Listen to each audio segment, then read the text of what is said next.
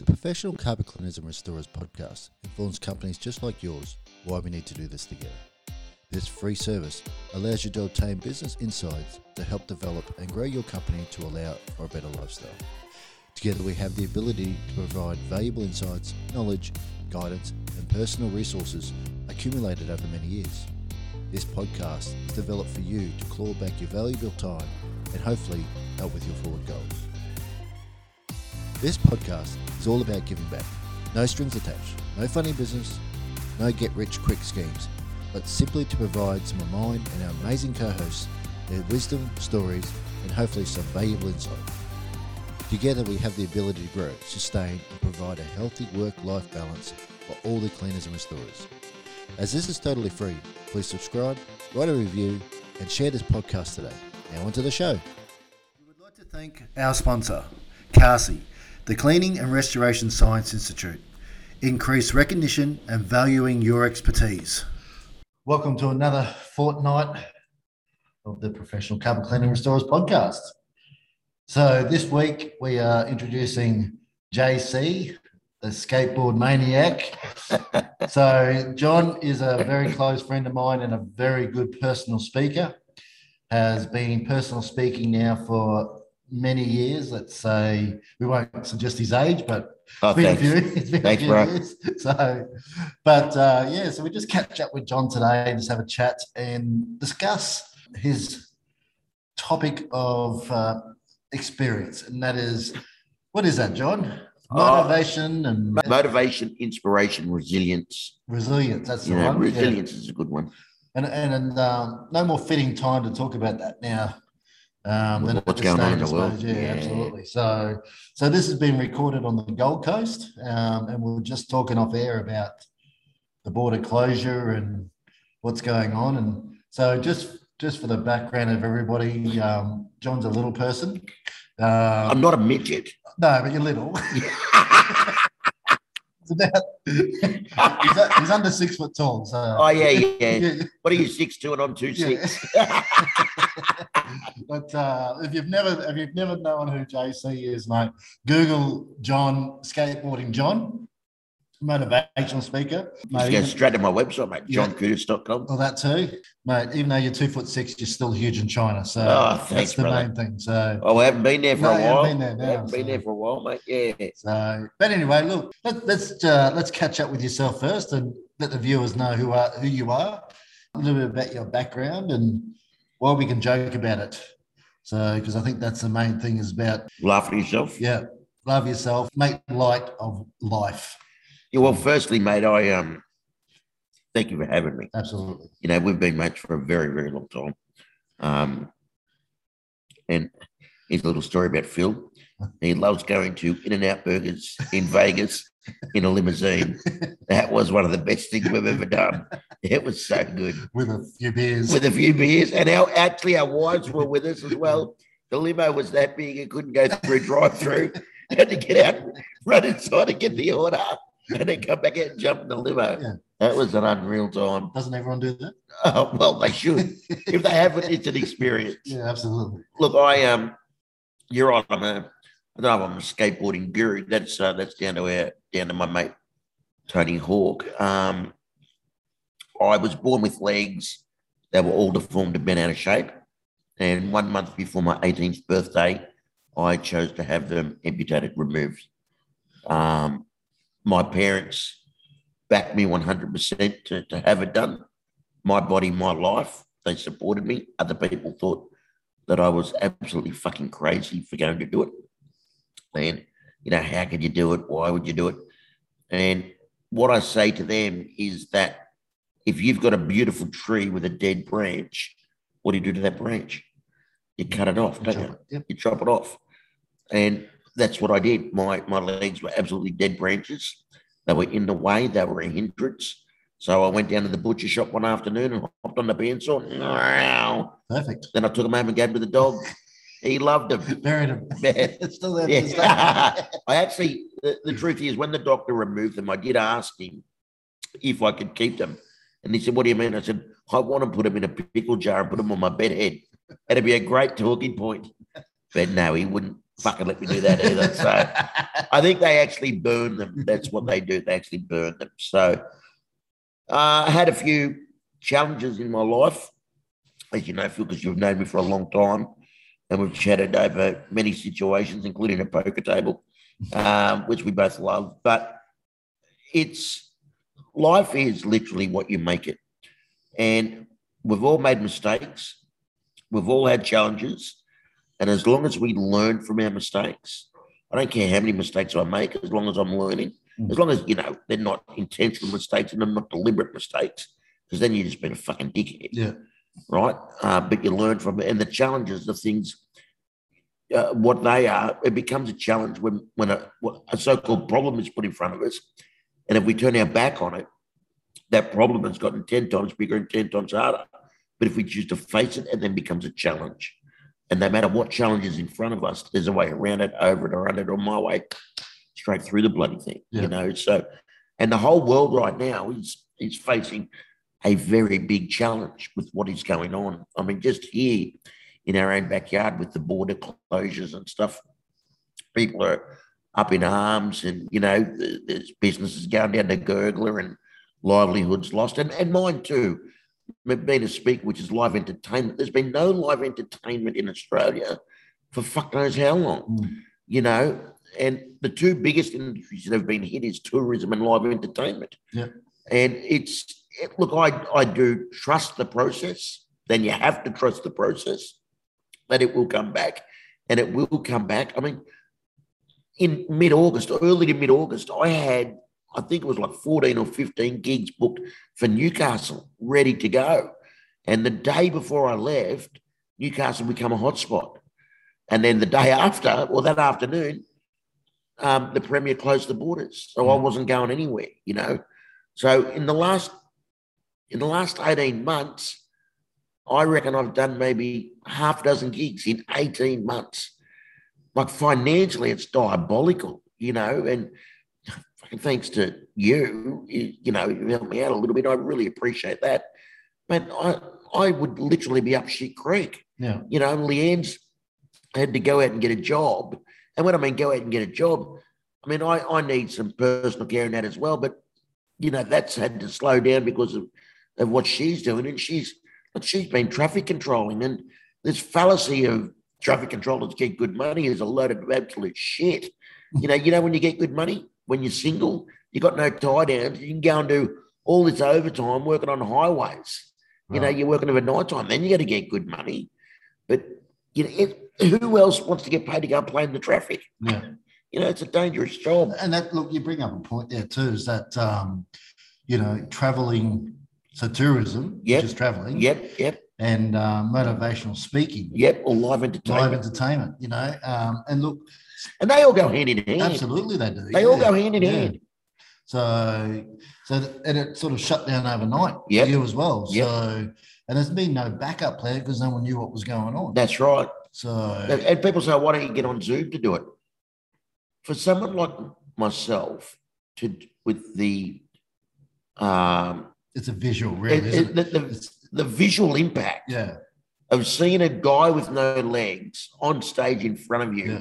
Rather than just a head on a screen, is very, very different. because you show them the drink bottle. Yeah, it, shows so many different Yeah, things. yeah. You know, so many different things, and uh, Yeah. yeah, I I have tried to do a couple of Zoom ones, and I I feel in myself, it just it just doesn't have the impact, and I then, in saying it, I don't want to taint my work yeah, as being not as because you know, and I'm not trying to bloody blow smoke up my ass, but you know, from the feedback and that that I get from people like me on stage is is unreal. It's Yeah. pretty good. it's you the know? interaction you get. Too. Absolutely. Oh and, yeah. and that's that's Yeah. the theatrics of it, isn't it? You know, Uh, fucking do it online. The only interaction he gets a thumbs up emoji that's right. or a wink. Yeah. You know, there, there's no, you can't banter, you can't do anything. Yeah. And I mean, and Yeah. again, you Yeah, know me that well. I have a lot of humor in my presentations because I find that when there's humor in it, people will remember it more. Yeah, know, of breaks course, down that barrier. it breaks down the barrier. And of course, I mean, there's tears and whatever else too. And the emotional Yeah. roller coaster that we go on during my presentation is huge. And Yeah. it just, that impact on a fucking computer. It's just not there. That's right. Yeah. Yeah. So it's it, it's a challenging time, but you got to trust the process. You know, I, I I honestly believe that the state borders won't. Yeah, they may just be open before Christmas. Um, I mean, Queensland can go. We can go to Northern Territory. I don't think we can go to WA now because they've had another COVID case overnight in WA, and it was a truckie drove through South Australia Right. into WA. Um, so it, it's just a crazy time right now. But we, as I said, trust the process. You know, got to trust the leaders of this country to to to get us through it. And I got to tell you, being a politician is not a popularity contest. it's about doing the fucking job. Yeah. You know, and I I would I would hate to be a politician. You know, you can't please everybody, I think but you just got to do what's right. Hey. I think you'd be a good politician. Oh no, fuck no. Hey, you love to talk. No. that I do love to do, brother. I do love to talk. So that's that, that's interesting, John, because um, most people think celebrities they've got all this money and and look, you are you are a celebrity in your own right No, because thank you, mate. that's your job. I'm you know? half a celebrity. I'm a celeb. You're just a pretty. Yeah, that'll do me. Celeb pretty. yeah, but um, you know, it's hard for everybody. So yeah. you know, it's impacted. It's definitely impacted your life. That Oh, fucking oath it has. Like, for, it, for a long time. You know, mate, I, I, and look, I'm going to be honest with you, Phil.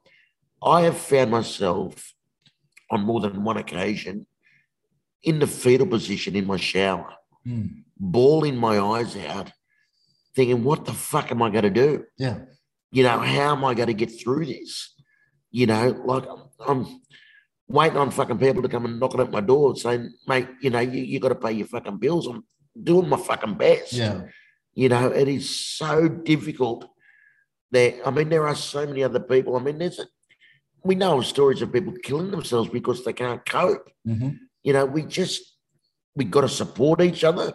We got to back each other and we got to help each other through this because it's, it's fucking so hard at the moment for so many people. And the thing that helps me through it is that no matter how bad I think I'm going, there is someone worse, you know, and there's always someone worse off than you. But how do you um, how do you get yourself up? How do you, as a human being, being in a position of where you were, Yep. how do you get yourself up? Because humility has to play a part of Oh, it has to. You know what I mean? And Yeah. that's that's probably one of the biggest things we look at is that um, for for a long time, people look at someone's status of where their job is Yep. As a, that's the person. Yeah. Oh, We don't look at them as Yeah. a person with a skill or a advantage or something.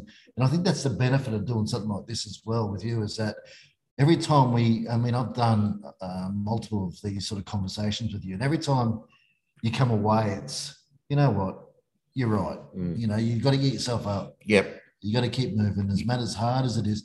And not look, I'm not here to say that well, I've done it easy, but I've been in an industry that's been required. It's a essential service That's right. that cleaning industry, you know. But saying that, um, our fellow counterparts in Victoria still can't go out and do some work. Yep. So you know, it's it is very difficult. But for someone like yourself, as you said, the restaurateurs, um, you know, those people, it's been extremely difficult. Yep.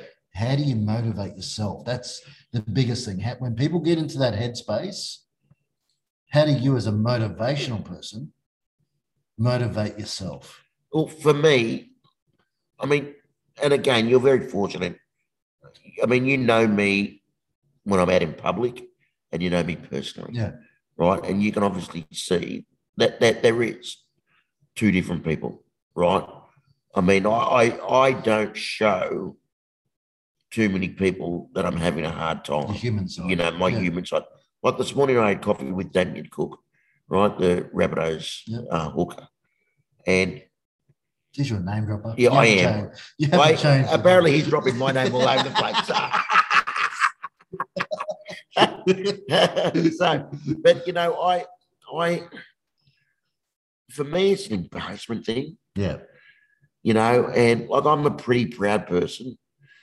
I'm proud of the struggles that I've had that I've overcome. Absolutely. You know, and there's been a fucking few of them, but this has been the biggest one for me. Yeah. And I've had to learn to, I guess, swallow my pride and ask for help, you know, because if we don't ask for help, we're going to be fucked, Yeah. you know, and, and there's wonderful people like yourself who, who have helped Yeah. you know, and that do help. And, you know, you, you got to find, look, in these circumstances, I'm finding that it's, I, I put it down to it's been like women and kids, you know. You've got to talk about it, but you don't necessarily need a solution. But as long as you can offload, Yeah. you know, I'm finding that offloading is, has been pretty good. I mean, there are some things obviously you need a solution for, and you need to know when the solution is coming. So you, as I said earlier, you, you gotta you gotta trust the process and know that there's going to be a light at the end of the tunnel, and a lot of people can't see that light. I'm going to take you back to something that my parents did when I was a kid, and actually, it, and I, I obviously don't remember it because it's when I was six weeks old, and my mum and dad took me home for the very first time.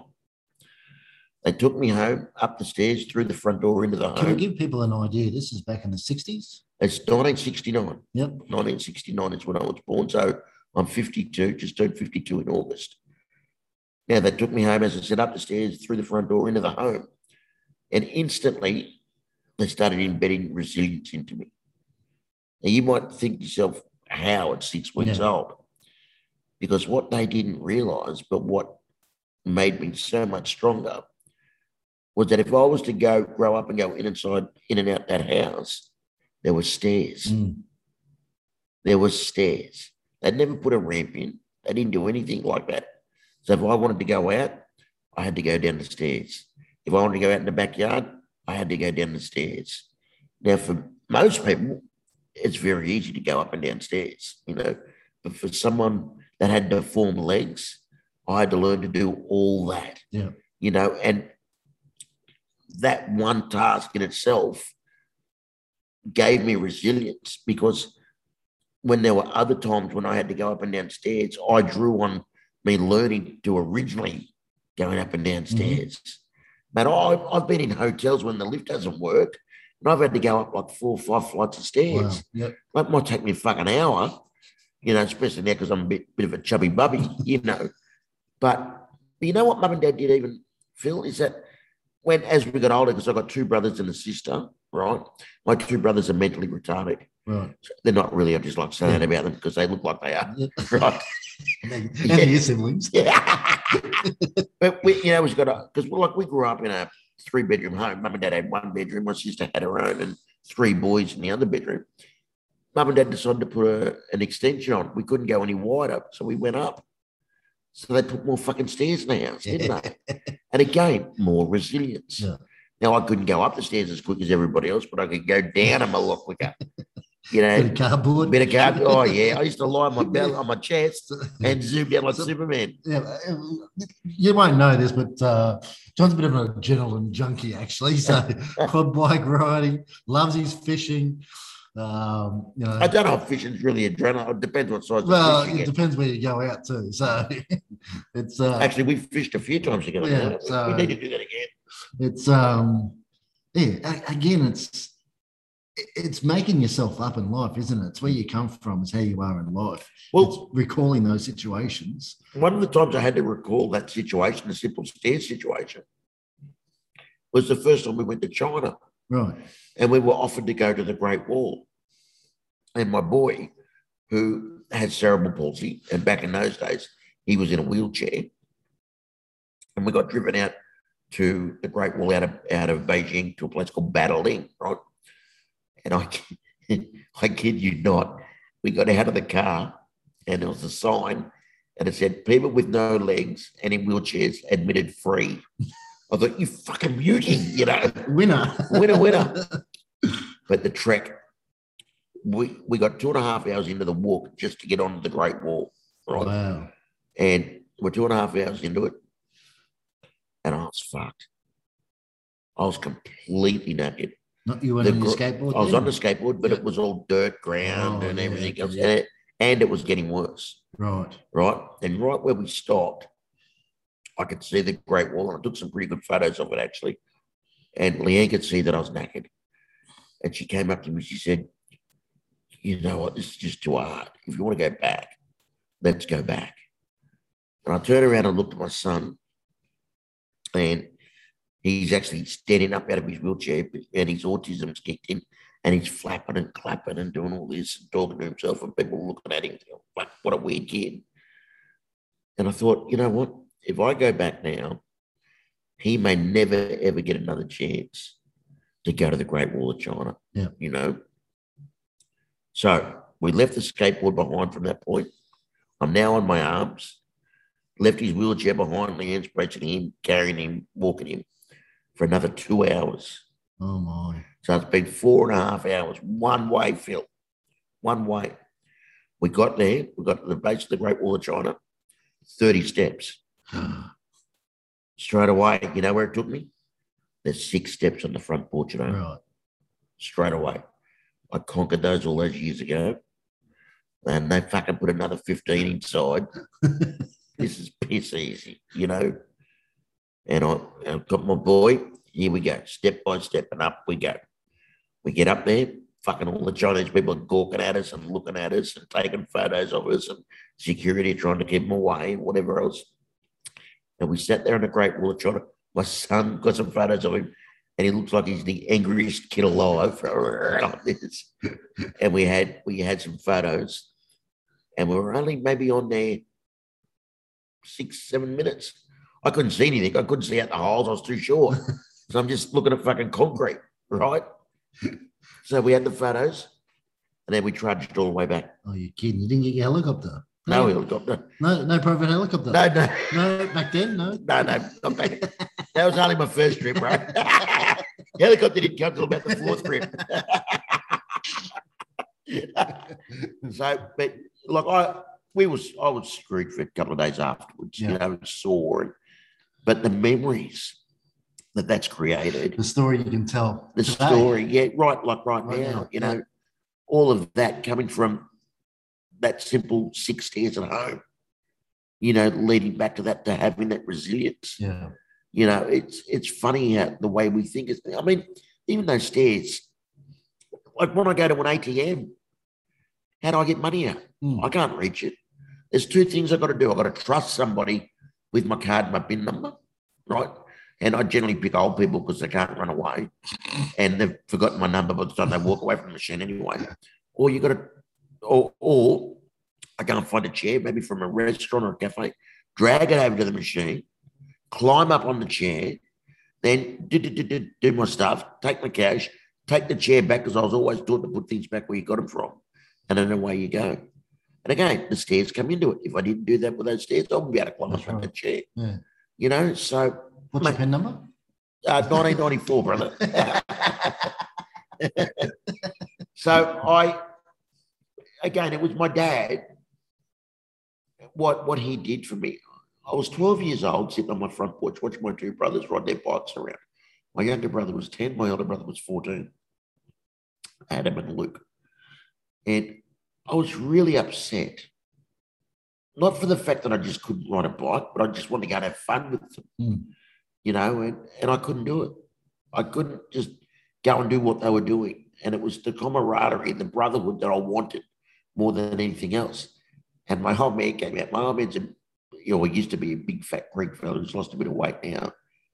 And he, he, he loved tapping me up the back of the head. And he sat down next to me and he said, You've got to stop your whinging and your bitching. He said, This world is not going to cater for you. You've got to cater for it. And that has resonated with me you know, for fucking 40 odd years. I've never forgotten it. You know, I look back at that because when I was 12, it was a pretty difficult time for me. You know, I put a gun in my mouth when I was 12 years old. I was ready to kill myself because of the shit I was going through at school. Mm. You know, I'd only been in school for three years and it was a really, really horrible time. So I went to school for six years, right? Two years of primary, four years of high school. And so that's about 1,200 days, right? If we go to school for 200 days a year, it's about 1,200 days. And out of those 1,200 days, I had one good day, Wow. one good day. And that day was the very first time that I, I was on stage. And I was 10 years, I was 10 years, was, I was at the beginning of my schooling life. And I was in a nursery rhyme and I played Humpty Dumpty. I had half an eggshell on and everything. It looked like a toilet seat, you know. But I, I knew then that I wanted to be on stage for the rest of my life. I knew I actually wanted to be a stand up comedian, but I can't stand up, you know. what about the comedy part? Didn't have to worry about that. Didn't have to worry about that. That just, that just flowed, brother. Like like the bullshit. That's, you know, that's what just- I was gonna say. just flows out, you know. So, but I, you know, I feel like I'm in a lucky position where, and I'm in a very honoured position that I'm able to help people. You know, just by sheer presence. Sometimes, That's right. you know, you don't have to say anything. Someone said to me just yesterday, "Oh my God, you're so inspirational," and I asked them why. And you know what they said? They said, "Look at me." I said, "Listen, having no legs doesn't make me inspirational. It's the things that I do because I've got no legs Mm. that inspire people. We just saw the Paralympics. Yeah. How good were they? Did you watch any? I didn't watch any of the Olympics. Oh, fuck. It was awesome, mate. We even had the equestrian in the Paralympics this year. okay. I found that a little bit daunting because every horse had four legs. You're joking. Yeah, I'm serious. There was not one horse with an artificial leg. I thought, how was that ready? That's not Paralympics. You know, my mate, little Scooter, was in the swimming. He, he's a midget or a, a little person, right? And he was swimming against able bodied people. I found that ridiculous. He's got to swim twice as far. That doesn't work. Yeah, That's cheating. But Scooter did all right, mate. He's good. Nothing in a 25 minute pool. Yeah. he should have got a handicap, literally. you know, one of the best times I've ever had, it was with you, and we went to the PGA. That's right. Remember that? I do. remember. And I was fanboy. Do you remember who I was fanboy? yeah. Oh, Pedro. Yeah, Pedro Senior. and mate, you got him to come up and talk to me and everything. And like, like that's a moment. And, and and life has to be made up of those moments. Like oh, Goosey's just talking about it, you know, like you, you need your mates there to make sure that you have those moments. Yeah. You know, like we've shared some pretty good moments, mate. And some tough times too, Yeah. you know. And it's uh you, you gotta have that network, but you gotta be fucked. Yeah. You know, you can't go through this shit alone. It- it's the time to lean on that network too. It? absolutely Yeah. is. It absolutely is. So we just had Are You OK Day the other day, not long ago, a week ago or so. Um, how fitting was that? You know, Yeah, it's uh, it's something that we need to probably discuss more, especially as men. Uh, yep. Probably don't get our feelings out as much as the, the ladies. Why is that? You reckon? Is you reckon because it's the way we're built? Because we're meant to be tough and No, strong. I just don't think we think that way personally. I Yeah. don't I don't go around, you know, it's not a conversation topic Yeah, that we just have. You Yeah. know? It's um I mean, my wife, God bless her soul, she loves to talk about her family and how she's going and yep, the job. And you know, for Yeah. me, it's completely opposite. yep, I want to talk as much bullshit as I can Yeah. outside that, you know. yeah, Whether that's a guy thing or not, I'm not sure. I'm not- yeah, You know, but it's certainly the way I am. yeah. So, I, I'm of the view that, like Valentine's Day, why does Valentine's Day need to be on one set day? Mm. Why does Are You Okay need to be on one set day? You know, we should be checking up on our mates a lot more often than just fucking one day of the year. Yeah. You know, we should be giving, you know, praising our loved ones more than just one day of the year. You know what I mean? Yeah. It's So uh, I've read a, I'm reading a book at the moment. holy shit. No, no, no, stop it. And um, one of the things they talk about is uh, actually management styles. Yep. And um, I guess this is for people, of business owners that have staff, and they they talk about the the artificial thank you. It's about you know thanks for doing the job, thanks for doing the job. You know, and the, the idea behind it is if if you don't specifically nail down in that area of what you're thanking them for, it's thanks, thanks, thanks. Oh, goodbye. You've Yeah. been fired. There's no reason for that firing. Where if you actually break down and say, look, I appreciate the way you did this. It, um, it made it so much better. You thought outside the box, blah, blah, Yep. blah. Now it's specific on what Yep. they're doing, that What they- task, and how they completed that Yep. task.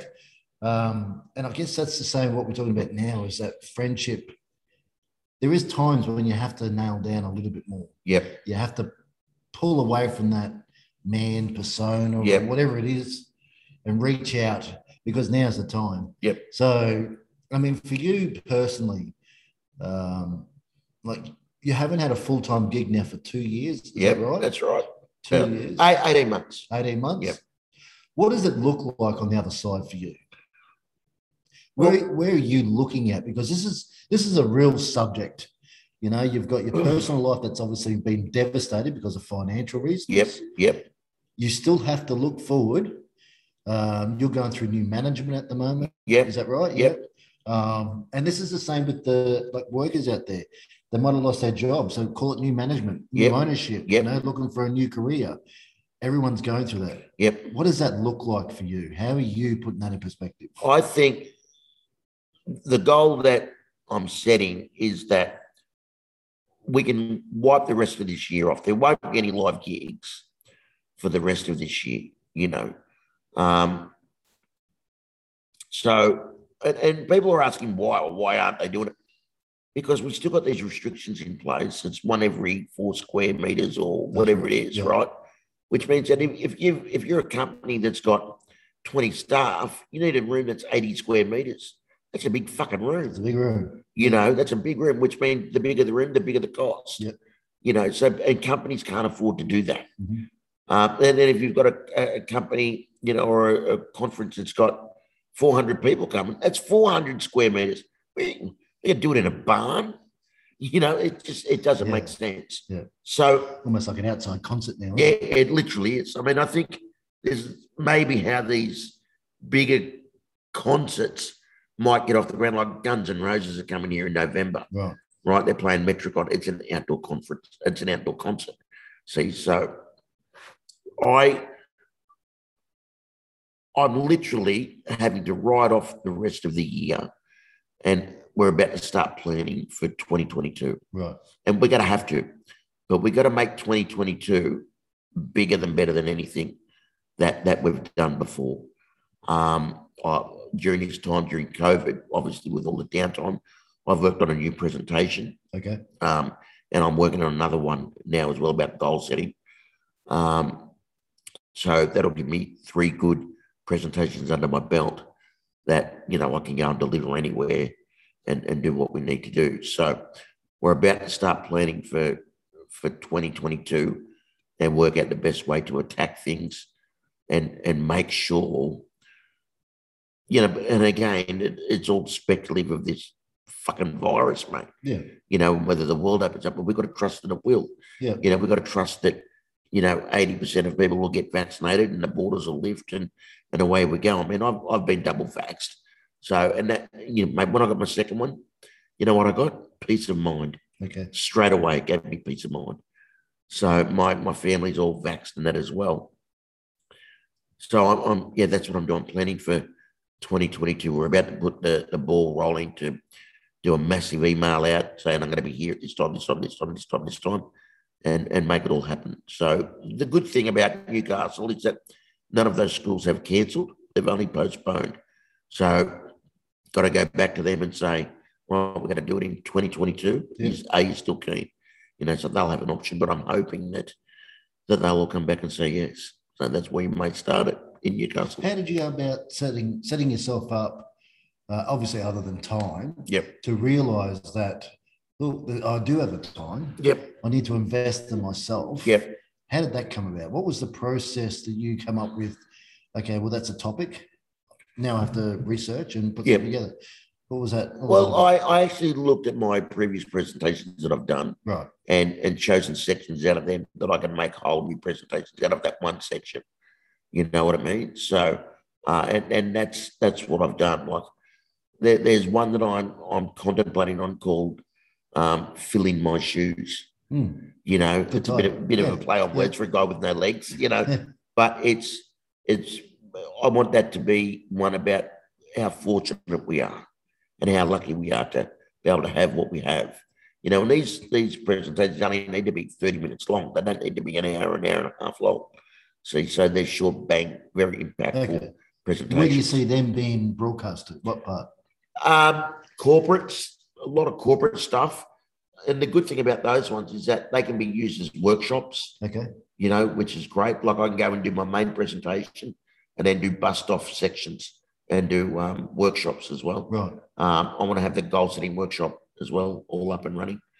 So there, there's a whole variety of different things Yep. that that that we're planning. So and you know next year is going to be a big year. Sounds exciting. It is very exciting. Yeah. And look, I I can't wait. I, I've missed my work. You know, I'm a social butterfly. Yeah. I love I love interacting with people, and and the only way that I'm able to do that at the moment is, you know, I'm fortunate enough that where we live here on the Gold Coast is that there's uh, the odd poker tournament on, and that's how I've been socialising. Yeah. You know, so because I just love my poker. Not very good at it, as you know. Better than me, but that's all right. Yeah, Blind Freddy's better than you, brother. Stevie Wonder's better than you, and he doesn't use braille cards. and look, this is actually true. Like John's taking me out on tournament. He's ruthless when it comes Oh, to off. Ruthless, I tell you. I got a, I got a story that happened down in the Gold Coast Casino that I won't bring up, but That's a good story, Yeah, that was a great story. That was funny when you told it. So that poor bloke still sore. I bet he is. Serve him right. yeah. Uh, you know, so that's that's what we're doing, mate. We're planning planning for a big year, but you know, we've still got three months of this year to get through, and it's I look, and I know that it's difficult for some people, but they just need to focus on their family, focus on themselves. absolutely. You know, you got to, if you don't focus on yourself, you can't focus on your family. You know, and a lot of people miss that. Oh, I'm doing this for my family, doing this. No, you're not. You're doing it for you first. Absolutely. Because if you can do it for you, then you get to take care of your Yeah. family. You know? So we we got to do that. But big year next year, brother. Big year. Have you um, done much with the NRL squads while they've been in town? Or? Can't, they're in the bubble. Right. Can't have anyone go in. Right. Actually, I caught up with Cookie, as I said this morning, um, because they can go to cafes and restaurants, but they can't go to pubs and clubs, Right. which is fucking ludicrous. But anyway, Yeah. rules. That's the rules, and they're all abiding by the rules, so which is good. How did that come about? How did you meet up with Cookie? just at my local cafe, you know, where we went Yeah. up to lot one. Yeah. He, he was just up there because they're staying not too far away from there. Okay. Him and his wife and little Willow were there. So it was great. It's good to catch up with him, actually. Um, Have you known him before? or- yeah, I've known him before. So I've been fortunate that I've worked with um, 14 of the 16 NRL clubs. Broncos is not one of those. Broncos is not one. I refuse because they're the Broncos. And Manly's the other one because it's fucking Manly. And my elder brother goes for Manly. So fuck you, Manly. He's a New South Wales man, this boy, through and through. I am. I was fortunate enough to be involved with the 1990, 1999 Origin side with Wayne Pearce. So Gary Freeman and I were the assistant coaches back in 1999. Daryl Brampton was the uh, the manager. Junior Junior Pearce was the head coach. And I still remember after it was a drawn it was a drawn series. We won one, Queensland won one. Then in the pissing down rain, I think it was 10 all at full time at QE2, or might have been Lang Park. And um, six minutes to go, we sent a message out to Laurie Daley to kick a field goal, and he didn't do it. And that cost us the series. It was, I think it was 10 all. But because Queensland won the year before, they kept, we didn't have, it wasn't Golden Point and all that back then. So I still remember after we won the, the first game, Spud Carroll came in and he picked me up and carried me around like a keg of beer up on his shoulders, yeah, jumping around and nearly broke me in half. Well, he literally broke me in half. You know, but I've been again been fortunate enough to How did you get around that? The, how did you get NRL is your game, NRL is my game. but you love all sports. I do. You're a mad sports. Yeah, Matt Sports. How well, did you how did you get involved in all that? Well, my dad coached. Uh, like we grew up in Western Sydney, Right. and my dad coached in the Penrith Junior League um, for one of the local clubs. He coached for eleven years, won seven premierships. You know, my brothers played. Even my sister played back then when girls could play with the boys up, and I think until under tens or under twelves. Um, and my sister, she's a tough hombre, mate. She can beat the shit out of her three brothers before breakfast and not bat an eyelid. Um, so, and that's that's where it came from me. And my dad used to take us to Penrith games. You know, we used to go every second week or whenever the boys weren't playing. And I had a mate of mine, actually a mate of mine that I grew up with in the local caravan park where we used to go on holidays at Southwest Rocks. on the mid north coast of New South Wales. He um, he tried out for the Penrith President's Cup side, which used to be the under 21s. Okay. Yep. yep. And he got in, and then I went, and Geoff Gerard was the head coach for the President's Cup side. And I went along just to watch him train one day, and Jethro bailed me up. He said, You want to do some stuff with me as the coach? I said, Mate, I would love to. And so I did my coaching apprenticeship under Geoff Gerard and Phil Gould. Wow. So I have a level two coaching degree in rugby league, which means that I can be an assistant coach in the NRL. So to become a head coach in the NRL, I need a lot more experience, and that is one of my goals. I would I would love to be there. I would love to coach in the NRL. I think that would be just Absolutely. fucking awesome, yeah. mate, You know, so um, yeah. So I mean, if a spot comes up somewhere in Even a in club, Brisbane? even in Brisbane, uh, it'll ruin my dad if I say yes. But you know, I I think Kevy's a great bloke. Yeah. You know, Kevy and, and Boxing's up there with him. And, you know, they're all, they're, I mean, these footballers that are coaching now, they're all pretty good blokes, you know. I have an affiliation with Dave Furner and, you know, and a few other coaches and Flano, who was at the Sharks, he's commentating and he's not sure what he's doing next year. And so it, will just be interesting. I mean, I, if a job was offered to me to go and coach in the NRL and I could sustain and pay my bills and, you know, do what we needed to do. If it was a proper job, I would seriously look at doing that. Yeah, absolutely, because it's a goal of mine to do that. Yeah, yeah. and and I need the experience if I want to get the, the top job. You know, so. Did you be, want to do that, mate? You got enough grey hairs. Yeah, I found my first grey pubic hair last week. Oh, it. it was in a kebab I had. You're joking? Yeah, I'm serious. I can dodgy kebab. Bloody hell! Only here on the Gold Coast. Yeah, only here on the GC. what would I do it? I I would, yeah, because I got to try. Yeah. You know what I mean? There's no, I, there's no barriers, is there? No. I mean, look what's happening with all these other coaches and that now, mate. They're getting put through the ringer. Paul Madge Maguire's been hammered at the Tigers, you know. So I, I got to try. I got to try. And whether I do good, whether I do bad, I fucking gave it a crack.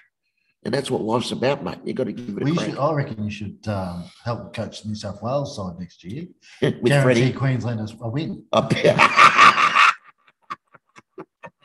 And that was brought to you by my mate, the cockhead.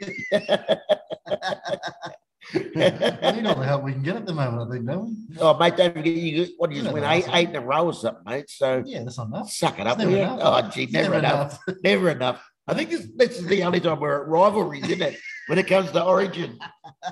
Jesus. Oh yeah, but yeah, I, I, would if it was offered to me, mate. I would absolutely seriously think about it. Um, I would take the job in with Brisbane. I would seriously think about it. But I guess that's the same. Let's let's bring this back to business. Yep. Um, small businesses. Um, especially at the moment where it seems like everything's overpriced. Everything's got a COVID tax. Yeah. You know what I mean? It's the same with trying to get staff at the moment. No one can get staff. That's yep. the biggest thing in our industry right now is getting staff. Nobody wants to work. No one wants to work because they're getting a handout. That's right. You know, um, so you're overpaying people. But again, still, not that we should have a role on how people spend their money, but as leaders or business owners, yep there should be something where you know you give that inspiration for the or education to the you know your workers and yep. say hey look just in case of a rainy day yep um, or help how, do you find that is that something that you talk about in your speeches or how, do you bring up that conversation because we've talked about this a lot Yeah. we talk about um, how young people uh, that don't have life experience yep how do you get life experience? But you know, talking to them like a parent doesn't work either. No, it doesn't. So uh, to me, the best form of experience is street smarts. Right. It doesn't matter how smart you are in the fucking classroom or at university. Yeah. You know, you can be you can be the dux of the university, but you need street smarts. Your street smarts teach you who you can and can't trust. You know, and it's something that I've learned about. I mean, you know, personally, and you know this, like last year I went through a bit of trauma myself, mm-hmm. right? um, because way back many, many, many years ago, I had people in my corner who I thought I could trust, and it would, you know, giving me advice on the right thing and and what I could do, and then ended up being the wrong thing. Yeah. Um, and when I found out, I was the one that stepped in and, and blew the whistle on myself to rectify it all and got fucking big slap in the face. But it's finding those people that you can trust, that you, you got to build the relationship with them and have the right people in your corner because Yeah. who's in your corner is what matters. And who's in your corner? You need people in there saying, mate, you've been a fucking cockhead. You know, or you need people in your corner too that are going to say, you know, you, you did really great there. Yeah. Excellent job. But you've got to be able to listen to criticism as well as take the accolades. Yeah. You know, if you if you're not going to listen to the criticism, you're not you're not going to learn anything. How, how do you put that into a perspective, I suppose, of um, changing your ways? And, and again, this comes back down to what you've had to do in the last 18 months. Yep. You've had to reassess everything that you've been doing, Yep. uh, reinvent yourself. Yep. And I guess that's the perfect timing now is to do that. But how do you do that? Like, did did you have people that specialize in different areas, or you sort of had to relay back to you? Because I suppose with business owners, this is the uh, the- biggest thing we have, I suppose, as business owners that it's hard for us to ask outside because we feel embarrassed that we don't know. Yeah. So, how do you then go about? Um, again, for me, it's not hard. I, Yep. I'd have any problem at all asking anybody for help. Yeah. It's something I really don't. It's not an issue for me, Yep. but it is for a lot of people. Yeah. It is. It's to say, hey, I really do need help. Yeah. So, is there anything that you discuss about that in your talks? Because I know you come to our workshop Yep. and you had a, you had a good conversation with our guys. Yeah. How's your dad? Yeah, he's still going, mate. They're traveling at the moment, white nomads. Yeah, good on So, him. Yeah. Well, look, I I've had to ask for help my entire life. You know, I mean, obviously there's some personal things that I struggled to ask for help for, as you know. But physically, it's a lot easier for me to ask for help for physical things. If I can't do it, I can't do it. Right. I'm a realist. You know, like when I go shopping, if I can't reach something on a shelf, But that's visual. You Yeah. know what I mean? That's very visual. yeah, For those, the things that aren't visual, yeah. that's the hard part. That that is the hard part because even sometimes if it's not visual, you don't even realize you need to ask for help. That's exactly right. you know you, you're missing the point you know so you need to you need to really have a an honest conversation with yourself you know and you need to say to yourself look can you do this or do you need to get help Mm. you need to be honest with yourself right because if, if you're not honest with yourself you're going to really struggle in life generally so the only one that can beat you up good enough is you Yeah. you know what I mean? I I mean, it shouldn't matter what other people say to you, but what matters is what you say to you. You know, Whoopi Goldberg Another, wrote a great book. another name drop. Another name drop. I've, I haven't met Oh, her. right. I haven't met her. Have you met Tony Hawk? I have met Oh, Tony. go. You're right. he, he knew that. That's a name drop. That's Phil name dropping now. But you know, one of the best lines in her book, right, is that it doesn't matter what people call you. What matters is what you answer to. Mm. you know, and that- again, something that resonated with me for a very long time. And what that drives home for me is that, you know, if you've got these people out there saying you're a dickhead, you're a cockhead, blah, blah, blah, who cares? Because what matters is what you think of yourself. And people forget that. But how do you pick yourself up from that? Well, you, for me, it's thinking that how bad other people are worse off than me. Right. You know, and, and like I've been in some pretty shitty, shitty situations the last 18 months, you know, with no work and like financially and stuff like that. And as I said to you earlier, like I've been in that fetal position in the shower Yeah. where I've just I've cried myself dry, you know, and and I've just let over and I've turned the tap off and I've caught my reflection in the in the mirror and I fucking hated what I saw. Mhm. And I thought, fuck, you know what? You've got a beautiful wife, you've got a great son, you've got, you know, three or four really close mates that you can count on, which you are one of those guys. You know, you live in a superb place. I had to start looking at what I had in my backyard instead of what other people had in their backyard Right. you know, and I needed to, you know, because quite often we do, Phil, you know, you hear you hear the saying, the grass is always greener on the other side, right? You've heard of that. Yeah. You know what I say? If you're jealous of that, water your own backyard. That's right. Water your own backyard. And that's what I had to start doing. Right. I had to start watering my own backyard. So things in my life started to flourish, including myself. Good. Yeah. Yeah. And, and look, that's I think that's where we get that now is people are at that stage. Yep. They have been in the fetal position, Yep. Well, a lot of them have. Some of them Yeah. haven't come out of that position, right. mate. but we have to. Yep. You know, and again, I haven't been through it. Yep. I've been through it, other things in my life. Yep. Uh, a few years ago, you know that. Yep. Yep. Um, absolutely. And again, I reached, was able to reach out. Yeah, and that's why you were we're real good yeah. mates, mate. You and, know, um, and again, look, please, just everyone reach out. I guess it's if you need help, swallow your pride. yeah, You know, ask people for yeah, Go on because I'm telling you now, the world is a better place with you in it rather than you not in it. absolutely. You know, we got to Yeah. remember that. And so, look, for the listeners, that so the idea about this whole podcast was actually about motivation, Yep. inspiration. So, what I want to do is obviously, are the people able to reach out to you? Absolutely. You can get me on all social medias. Yep. Right. My website, Yep. What's your website? johncoutis.com. So- That's C O U T I S Yep. dot com. Pardon me. And like I'm on Insta, Facebook, all that stuff. And and I I reply to every DM I get on my socials. Yeah. You know, and and I- they send me an email through my face uh, through my website, reply to that as well. Yeah. So it, that's important to have that contact with people. I think so too. you know, Absolutely. you got to have that contact with people. Yeah. Yeah, so so look, reach out, um, and look. As I said, I um, I actually got when we could. This is probably about four years ago now, five years ago. John actually come out to our warehouse and spoke to all our staff. That was a good morning. it was a great morning. Yeah, you Yeah. shit cook, by the way. No, it doesn't matter. If he ever offers you a bacon and egg roll, cook it yourself. Go to Macca's, right? but look, it um, we were at that stage in our business where it had been a long summer. The guys had worked hard. They'd sort of, you know, you get to that lull, yep. and it was just good to get someone else to just talk to them and say, "Look, this is life. This is this is life." And if? I remember rightly, you had some staff in there that were a little bit, um, they were like a rust in the system, Yep. and the Cancer, rust was yep. spreading The cancer. the cancer. So we, we made that choice to, Yeah.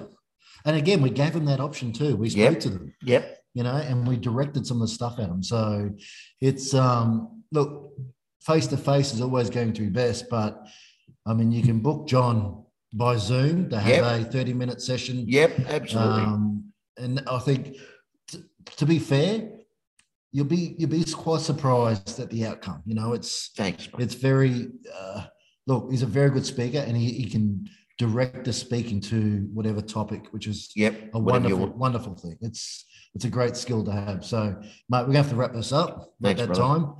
Um, please everybody i'll link all the show notes.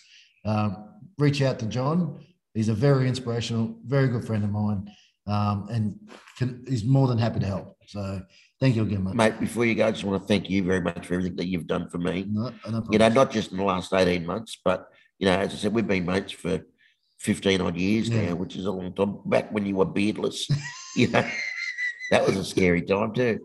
You know, but we've spent a lot of long nights together and Yeah. a lot of bloody good rides together and, and many more to come yet, brother. So, Absolutely, you know, lots of love to you and Bronny and the boys. And, and uh, we need to get him back in that limousine, mate, get him more Yeah, burgers. Absolutely. That sounds like a plan, brother. All right, guys. Thank you very much, and we'll see you on the next one. By assessing this podcast, I acknowledge that the Professional Carpet Cleaners and Restorers podcast makes no warranty, guarantee, or representation as to the accuracy or sufficiency of the information featured in this podcast. The information, opinions, and recommendations presented in this podcast are for general information only, and any reliance on the information provided in this podcast is done at your own risk. This podcast should not be considered professional advice. Unless specifically stated otherwise, the Professional Carpet Cleaners and Restorers podcast does not endorse, approve, recommend, or certify any information, product, process, or surface, or organisation presented or mentioned in this podcast. And information from this podcast should not be referenced in any way to imply such approval or endorsement. The third party materials or content of any third party site referenced in these podcasts do not necessarily reflect the opinions, standards, or policies of the Professional Carpet Cleaners and Restorers podcast. The Professional Carpet Cleaners and Restorers podcast assumes no responsibility or liability for the accuracy or completeness of the content contained in third party materials or on third party sites referenced in this podcast, or the compliance with applicable laws of such materials and or links referenced herein. Moreover, the Professional Carpet Cleaners and Restorers podcast makes no warranty that this podcast or the server that makes it available is free of viruses, worms, or other elemental codes that manifest contaminating or destructing uh, properties. The Professional Carpet Cleaners and Restorers podcast expressly disclaims any and all liability or responsibility for any direct, indirect, incidental, special, consequential, or other damages arising of any individual's use of, reference to, reliance on, or inability to use this podcast or the information presented in this podcast.